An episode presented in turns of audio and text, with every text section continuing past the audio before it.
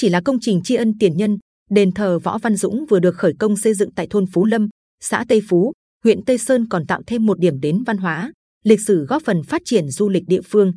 Huyện Tây Sơn hiện có 20 di tích, trong đó có hai di tích được công nhận cấp quốc gia đặc biệt là khu đền thờ Tây Sơn Tam Kiệt, Tháp Dương Long, 8 di tích cấp quốc gia và 10 di tích cấp tỉnh.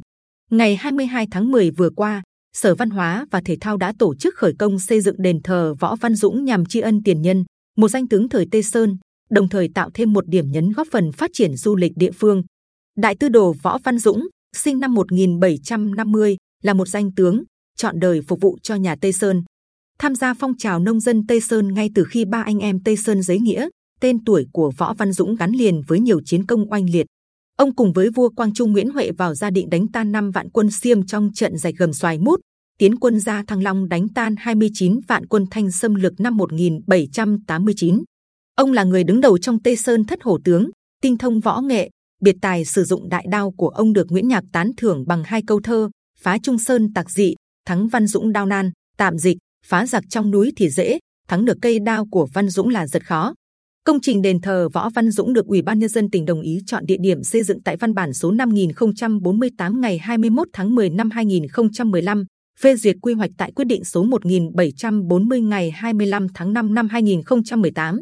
Đến tháng 5 năm 2021, Ủy ban nhân dân tỉnh phê duyệt chủ trương đầu tư xây dựng công trình nói trên với tổng diện tích xây dựng 1,05 ha, gồm các hạng mục đền thờ, nhà bia, nhà luyện võ, cổng tam quan, bình phong, tường rào, sân vườn, bãi đậu xe với tổng mức đầu tư 14,7 tỷ đồng. Ông Nguyễn Văn Sơn, Chủ tịch Ủy ban nhân dân xã Tây Phú, tâm tình di tích từ đường Võ Văn Dũng tại thôn Phú Mỹ, xã Tây Phú được công nhận là di tích lịch sử cấp quốc gia từ năm 1998. Với niềm tự hào, lòng kính ngưỡng tiền nhân, bà con địa phương vẫn mong muốn có công trình quy mô tương xứng với danh tiếng của ngài.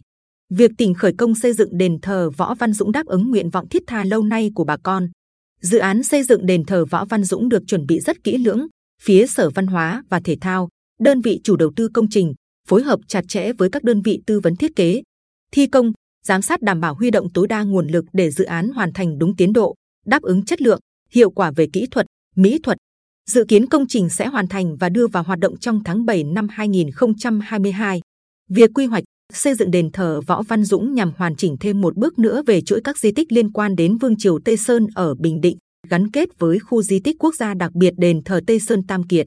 Với danh thắng hầm hô, thu hút du khách đến tham quan, nghiên cứu về nhà Tây Sơn, đồng thời tạo thêm một điểm nhấn góp phần phát triển kinh tế du lịch.